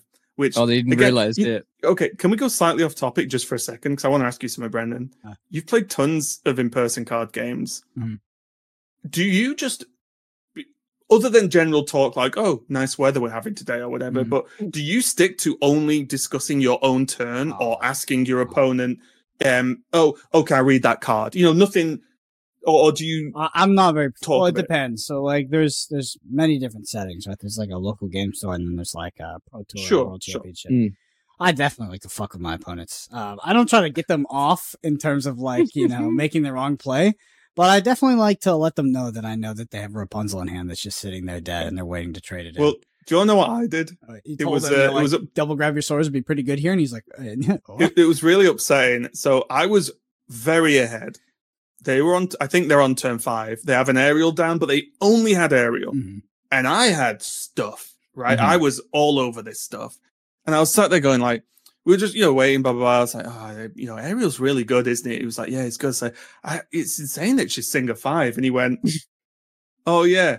I sing grabby swords and I play grabby swords and it just wiped my Oh, board. I was like, great. he- he- and then he went, you shouldn't have said anything. I was like, I know, but I, I, I had that block where it's like, well, I like to talk about card games, believe it or not. and also, I think a small part of me, like, I don't want to win because my opponent brain farted on something. Do you know what I mean? Like, I kind of just want to have a good game, right? Like, if my opponent missed lethal, sure, I would win, but I would never feel good about it, right? You know, like that sort of thing. So it was just, I was just interested how other people thought about this because they literally would have lost, excuse me, really bad until I mentioned that, oh, yeah, Ariel's sing a It's five. this. It's the streamer in you, Raven. It's all the I know, talking I you do on stream when you're like, "Oh, this card's pretty good, isn't it?" Yeah. yeah i just like talking about the game but yeah i just wondered but anyway yeah, Yeah. that's the list um i do actually recommend it for if, if you are gonna like play playing pixelborn where cards aren't really a big deal to get uh you should give it a try especially if you're new because it is fairly straightforward Mhm. yeah, I, I definitely I keep it super casual, and then maybe like uh even at a pro tour, I keep it pretty pretty casual unless it's like a high Mhm. stakes match. Also, it depends. on oh yeah if it was like the finals then Yeah. sure Oh, yeah yeah There's uh we had we had Sasha Markovic on, and I don't know if he'll love that I tell the story, but basically at the first constructed big tournament for Flesh and Blood in New Zealand, I was there with him. He was in his top eight match, and it was untimed, and we were playing a fatigue recursive deck. Um, that uh, was not expected to show up to the tournament, so we, was, we were debuting that deck, and he was playing a match against a, I think it's the current, no, it's the former Australian national champion Nick Butcher, and they were in this like two and a half hour slog. They're all sorting each other's graveyards, figuring out what cards are left in the deck, etc. And it's like so obvious that Nick has this card called Route in his arsenal. He's like, he's really playing around it as his win condition. And I remember Sasha and him were like looking at graveyard, looking at graveyard, tanking, thinking, and Sasha has the sort of counter card to route in his arsenal. And Nick knows this. Nick has been playing around this for like five, But six you turns. know that I know that Yeah. you know. But then after a long tank, like a long tank, Sasha just goes, he goes, route would be hot. So like he like says it like, oh, I would lose hmm. to route. And Nick immediately slams the route and immediately plays oh. the card. And then Sasha blows him Oh. out, wins the game. Oh, I think Nick Butcher literally hated him for probably like three, four years. That is hilarious. it was just like, oh man, it was hilarious. But this was this is like OG flesh and blood. Sasha Markovic, um, you guys have both met him actually. Mhm. He's a funny guy. You know, he's one guy, but then when you play him in a card game, he's a he's definitely a different guy. He's a different guy. The demon. The dude was angle. the dude was angle shooting me at a at a hotel lobby in a Magic the Gathering vintage cube in uh, in Manchester. And I'm just like, bro, what are you doing? I was like, um, all right. I want to talk about a couple other lists, which I sent over to you guys. I just want to gloss over them real quick. Um, the first is Ruby Amethyst Control. So that I'm putting up Moyen I Moyen and I's list. There's a deck type coming out. This will be up either the day this podcast is up or the day after. Um, just key things to note. It's correct to play 60 cards, not to play more. Uh, I think that's a huge trap. We made some additions to this. So we cut the Jafar, we cut one Gaston, and we added one Mickey Mouse, the four drop that works with the brooms. Um, and then we added one more pocket watch and I think one other card, but those are critical to, oh, and two, two befuddles. So we cut one more card after that. Basically, like that, that package of cards allows you to do an infinite loop that doesn't rely on the board state. Um, so you actually can't deck if you have those cards in the other games. So just want to keep that in mind. Um, Pongo, yeah, like Pongo is better than Goofy, I think. Um, Brave Little Tailor, not a good card to be playing, especially in the mirror. And yeah, when we mulligan with this deck, we mostly mulligan for ink cards. We don't really mulligan for anything else. So we don't really mulligan for like a specific curve or a specific card. Most for ink cards, so it plays 20. The list you're looking at right now, if you're watching on the video version, is playing 22 uninkable cards, which gives you a hypergeometric um, chance of getting seven ink by turn seven. It gives you a 95% chance of doing that if you mulligan correctly, like I talked about. But we went down to 21, which gives you closer to a 97. The other one is 95, sorry. Closer to a 97% to have seven ink by turn seven, which is what this deck functions off of. Uh, if you're interested in hypergeometric calculations and how they relate to deck building in Lorcana, uh, Frank Karsten, and you can just Google him, uh, wrote an article, and he's like a magic legend for when it comes to math. So yeah, that's that's this list. A couple changes, but I think it's funny because we talked last week and we're like, yeah, Steel Amber is probably the best deck. Yeah, I think Ruby Amethyst is the best deck for a couple of reasons. Ruby Amethyst can lose to aggro. Um, it's possible. I think in a best two out of three, you are much more favored. So on Pixelborn, you might lose every now and then because you might actually change your mulligan to mulligan for like early curve to um to stop their Simba or something like that with your Rafiki. But um this deck absolutely dumps on Steel Amber. Like I don't know. I've tried to play good opponents, people who are skilled with that deck, and I mean it doesn't feel close at all. Maybe there's some people who are masters of Steel Amber that can actually win that matchup, and um, I'm sure there's some outlier scenarios where Steel Amber just curves out and you know you don't hit your inkables, but very very favored in Steel Amber, which is the most popular deck right now by uh, by play rate, both in tournaments and on Pixelborn. So yeah, if you like control, this is the best expression of control that I've I think I've ever played in a card game. It's like a joy to play if you're into that. uh, Ravens there saying, "Oh my god." he's, Give me a minute. I need to go and throw up. yeah. Yo, yo, uh, dude, I think that, so. When I first started playing card games, um, or when I first kind of got an introduction, I, I played a little bit of Hearthstone. Think that was like the first card game I ever played. And I remember being faced with the people playing Control Warrior. This is back when Dr. Boom first came out. And mm. the concept of like what kind of psychological profile it would take for someone to put themselves through that and their opponents, it, you know, th- them and their opponent through that experience. I was like, these people are sociopaths. Like, this is terrible. I Huh. at, at one stage in the Hearthstone meta when I was casting a Grandmasters, there was a format where you only played one deck. Well, you played one deck and then Mhm. you had two. It was like a, an inbuilt sideboard. It was Mhm. called Specialist. Yeah, so yeah. you you played one list, but then you could change a few cards, but you had to pre-submit. And there were control warrior mirrors or bomb warrior mirrors, depending on what what stage. They went on just for so long, and they were so pointless. And the, then there was a card added, a legendary that swapped your deck with Oh, yeah. ten new cards to Mm. add Elysiana, and it was just like at one point we we actually the casters here. This is a little bit of extra information. Uh, we got it banned from uh, you got from, from submission. Yeah, Oh we just said it's just it's because every game was going to fatigue, and the problem is everything up until that point didn't matter because the players were good enough not to like you know use all the card draw cards right Mm. that you know that's a, a sort of a, a noob trap right where it's Mhm. like you're playing a control matchup if you draw your cards quicker you can play your cards it's like no no don't draw any cards because then you will mill first you know like you you will you'll uh, mess up uh, but because we were top level Hearthstone, right? The players wouldn't make that mistake. And it was just then because Elysiana let you pick, it gave you selections of cards, and you basically just picked one and they put two off in your deck, and you did that five times or, or whatever it did. I can't remember. Um, and it was just like whoever got the better 10 cards to win the game won. I almost wish you could fast forward to that point of the Yeah. game and cast from there. But that's one of the um the worries, which I'm glad like you know a lot of in-person card games have uh, time limits on rounds because if not, it would get Yeah. you, you couldn't run tournaments. That's Ruby right. You Amethyst. just, you just couldn't run tournaments. Ruby yeah. Amethyst is not a card is not a card match. It's a chess match, but there is a there's a chance, which is the card gaming aspect, where someone can run away with the game by getting enough tempo and actually Mm-hmm. just winning before you get to the point. But if you get to the actual end game, it is a hundred percent an attrition based match of chess. That's it. There's no variance. Like you are actually just Mm. shuffling back into your deck. You have full information on what cards your opponent could be playing, etc. Um, and I love it. it's great. and I like it.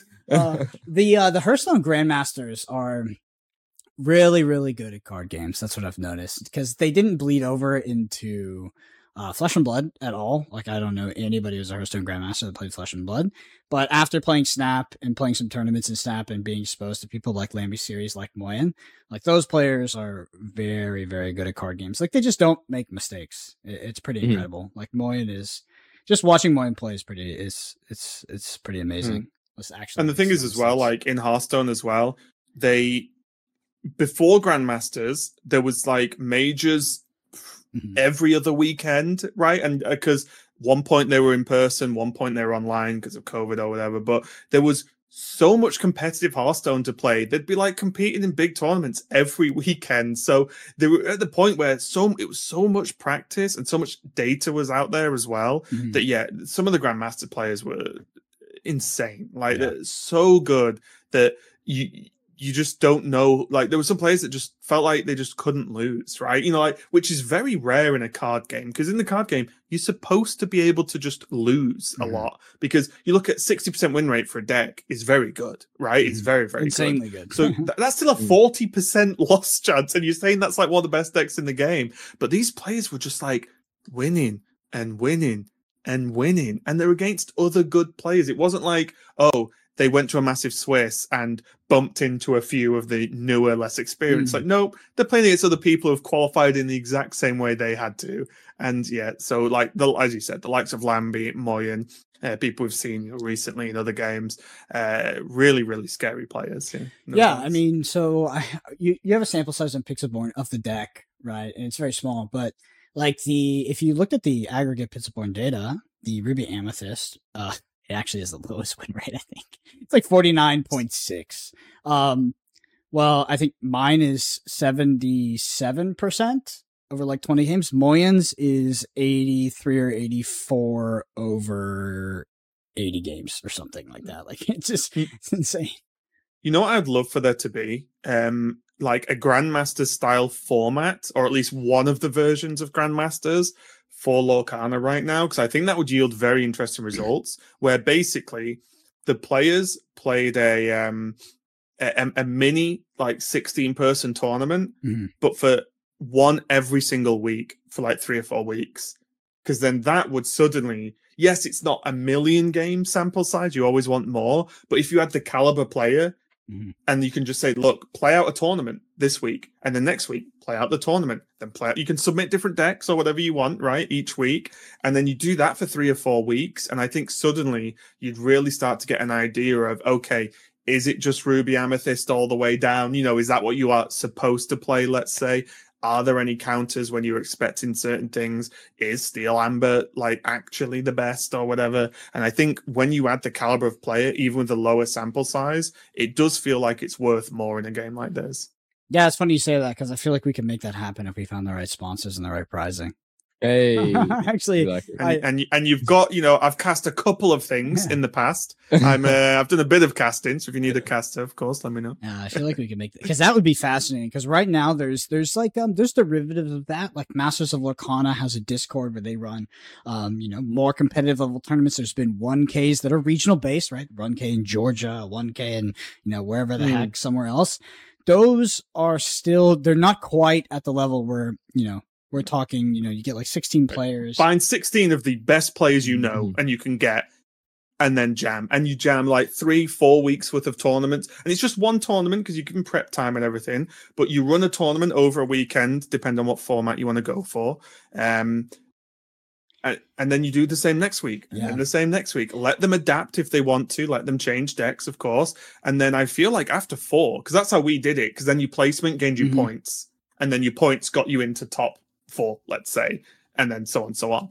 Um, and I think that over time really led to like, wow, okay, this person got top four every week. yeah, Like, Mhm. That's that is information right there, isn't it? Like that is not only respect on the player's ability, but also did they bring the same deck every week? Because then suddenly, if they're top four in every single week with this one list, and no one's really getting over that hump with it, then that's that's good knowledge is to have versus place pretty. Pixelborn's a little bit of the Wild West. Obviously, I think you may as well take Pixelborn stats from Moyen from yourselves, you know, and and sort of mush those together as opposed to anyone who's ever played Pixelborn and queued a game, which Yeah. is obviously a lot of a wider uh, uh, skill uh, It's- array. let's say. it's interesting too because um it's like infinitely easier to get sponsorship and prizing for a game like Lorcana than it is like Marvel Snap. Because Marvel Snap, you got to go find like you got to find like some obscure like VPN service, and they're like, ah, you get a thousand viewers, and that's enough for us to you know qual- you know for this to be marketing. But when it comes to Lorcana, even if we're playing on a the digital analog, it is literally like, oh, you we can have a direct API into your website where people can buy cards, and then boom, it's so Yeah. it's so it's so much The- easier. It's crazy. the These- These cards like- go here, yeah, literally. the Mm. the the stores support I've seen because I watch um uh, a few Flesh and Blood uh, Mhm. YouTubers um and uh, and a few other uh, uh, physical card game YouTubers as well, and they always have at least one store support. Yeah. You know, like they always have support. Like it's oh yeah, check out this LGS. They've sent me this. They've sent me that. Put forward this. Put forward that. And I think like that is great as well because not only great for the creator, of course, to have those access to those things, but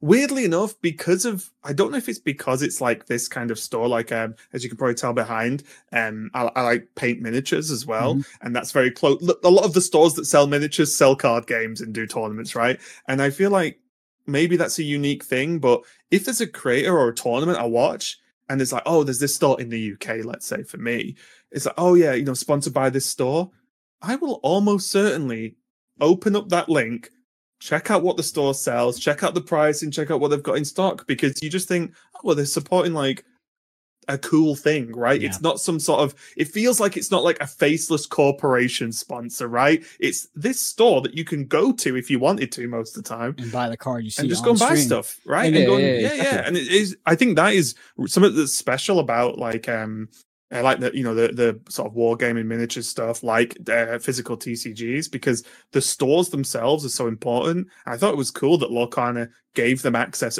early, I guess, Mhm. to the cards as well to to sell to their their customers. 'Cause I think like all that really meshes together to make a, a really strong community for the game. Yeah, it's not like you're just like, oh, here's this VPN service that no one really cares about, but you know, it's the only way we can kind of get a spot. That's like, I mean, I'm, I'm we're kind of going on a tangent now, but like, Yeah. it's a big reason why for the Snap event that we did in, in the UK recently over the summer was sponsored by Community Gaming because like they were one of the best people for doing Marvel Snap tournaments, right? There was some sort of relation, Mhm. and for for me, it, it makes it so much more. It's just so much more important to me to have that kind of relationship with a sponsor because well, if I think it's going to work, then most people watching, because I'm a card gamer and I want to Mhm. do these types of things, most of these people will probably click on this and at least check it out, right? and you can They're not gonna you just- can measure it too. Where it's like Yeah, with this exactly. Yeah. VPN, it's like, hey, we have two thousand concurrent viewers.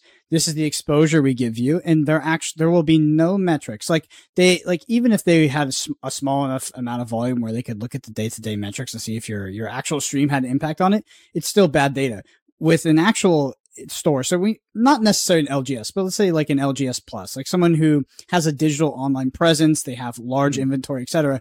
You can actually use the API to their TCG player and like they you can see trackable affiliate sales. Like and so it, it's not it's no longer a question of like hey support this and we'll get your name out there and you know maybe some people buy stuff. It's like no you support you will literally make money you will literally make money Mhm. quantifiably on the back end you will see data that shows that you have sold cards from this event and you netted you ended up breaking even or making money and that's that's an infinitely more uh, easier infinitely easier conversation to have the only issue right now because I know a lot of those tournament organizers and the in it, stores, yeah. they don't have stock. They're like, They we can wanted- sell you a picture Yeah. of the Lorcana cards. like, uh, you could Yeah. use that as a prize. a pre-order slot for set two. Like, Yeah. yeah. No, it'd be like a pre-order slot for set five at this rate. It's like, yeah, all two, three, four is already sold up.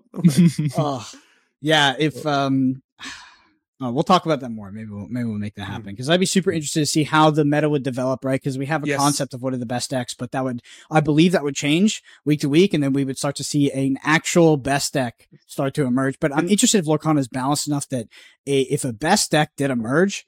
If there's enough room, it's just small card pool for the meta to actually adapt. Like, you know, week three, people actually start bringing like some aggro deck that we didn't expect, right? Mm.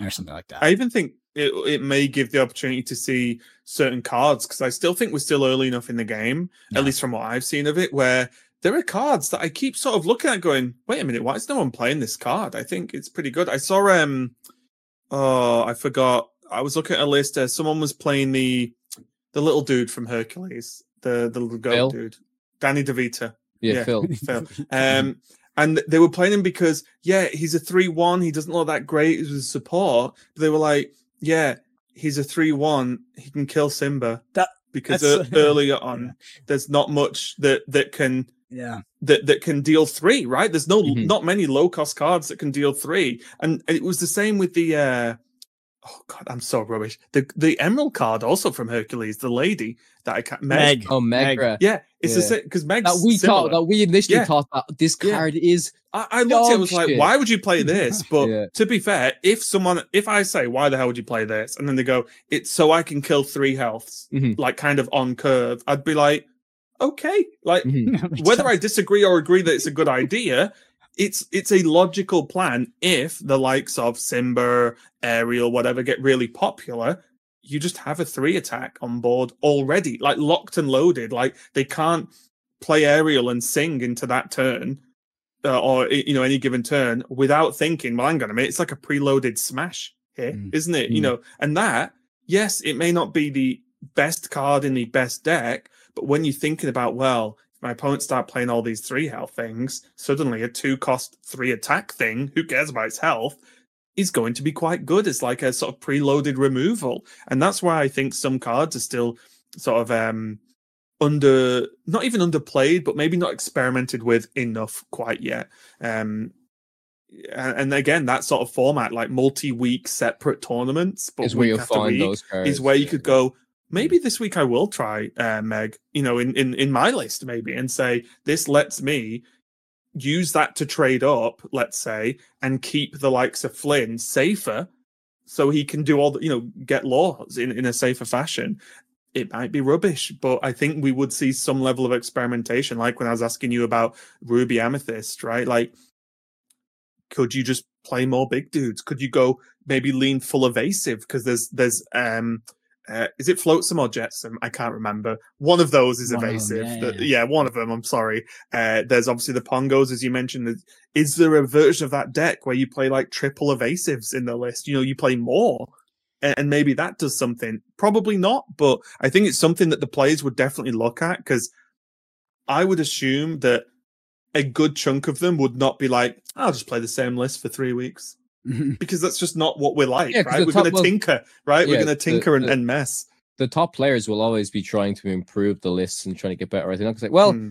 I mean, yeah, okay, unless this is just the list and nothing can beat it. Yeah, it's literally unbeatable. Like they'll always be trying to find a way to improve it. Mm. It'd be so fun to find against that list though right before the next set comes out too. yeah. 'Cause Yeah. it- I'm so good for a day.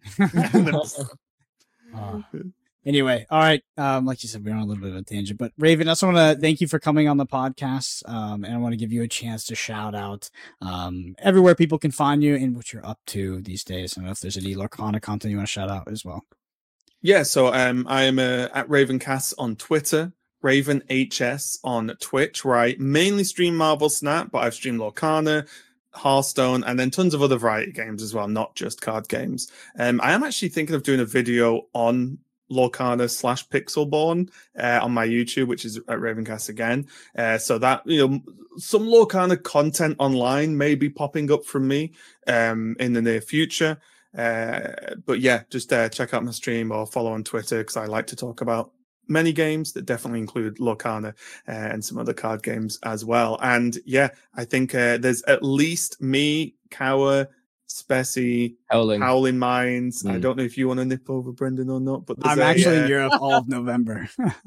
Well, there you go. Um, well, when's that? Is ours is not this weekend? It's next weekend. yeah, I don't think he's coming Uh, to Yeah, this one, but not- maybe not the next Maybe the one. next. Uh, but yeah, th- there's like a big tournament, I'll say, like up to 64 players. Um, Lorcana tournament. The winner gets two boxes. Mm. Second place gets one box, as well as you know the usual prize like promo cards and stuff. So that's going to be really exciting because we already know a few very strong players that I listed. There'll no doubt be more because it's grabbing those numbers really quick, and that'll be a, a very interesting test of. You know, that feels more like the weekend we played was a warm up this one's going to be the big one. So keep an eye on, you know, my Twitter, Kawa's Twitters, uh, Speci or whoever, um, to to see how that goes because uh, that could be pretty hype. But yes, Brendan's thanks, just, thanks uh, lot for having me. I do appreciate it. I like talking about Lorcana.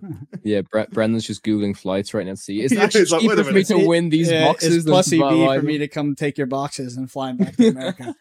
Do it. they're, Do they're it. crazy here. Um, Uh, nah, but I'll I'll be in I'll be in around Spain all of November. Uh, Yeah, we'll do some set two stuff for sure. For sure. Because of Flesh and Blood Worlds, which you guys, you, if you Mm. like physical card games, you should consider popping over for the experience. I don't know how far Spain or how like you know how much of a pain in the ass to be. To Oh, here we go. He's gonna, he's gonna show us his cards now. Look at Oh, he's got cards.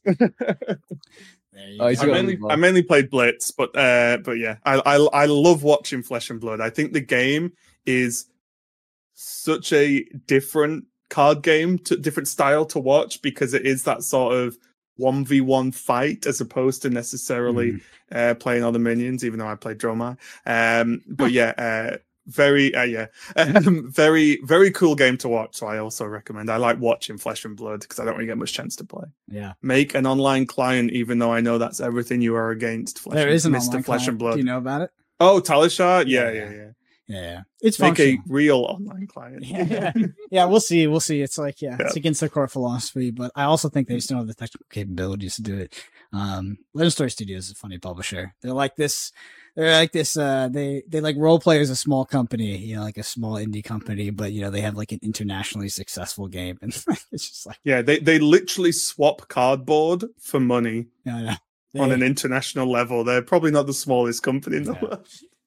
Yeah, they need to. They need to get on that. All right, for people listening, um, deck list in the description as always. Video version of this at YouTube on YouTube at youtube.com slash podcata. I think. Podcana. Yes. Uh, sorry, I have to do that outro. a lot. I'm like, uh, Podcana. Um, we're all on Twitter, Brendan APG at Ravencast, at Kawatek underscore CUG. Uh, if you're listening to the podcast, you enjoy it, number one thing you can do is leave us a review either on Apple Podcasts or Spotify. Um, and yeah, while you're on YouTube, hit that like, subscribe. We've got deck techs coming up. We had a deck tech with Moyen doing Steel Amber. That was a great one. Um, but now we got this Ruby Amethyst list, and I think this one is this one's really good. Uh, and yeah, Moyen is just a fantastic player. I'm, I really appreciate him coming on to do some of those deck techs, and I think Kawa, you might try to do some as well. But anyway, Oh, with just and spicy. Yes, yes. thank you all so much for listening. We'll see you next week. All right, sweet.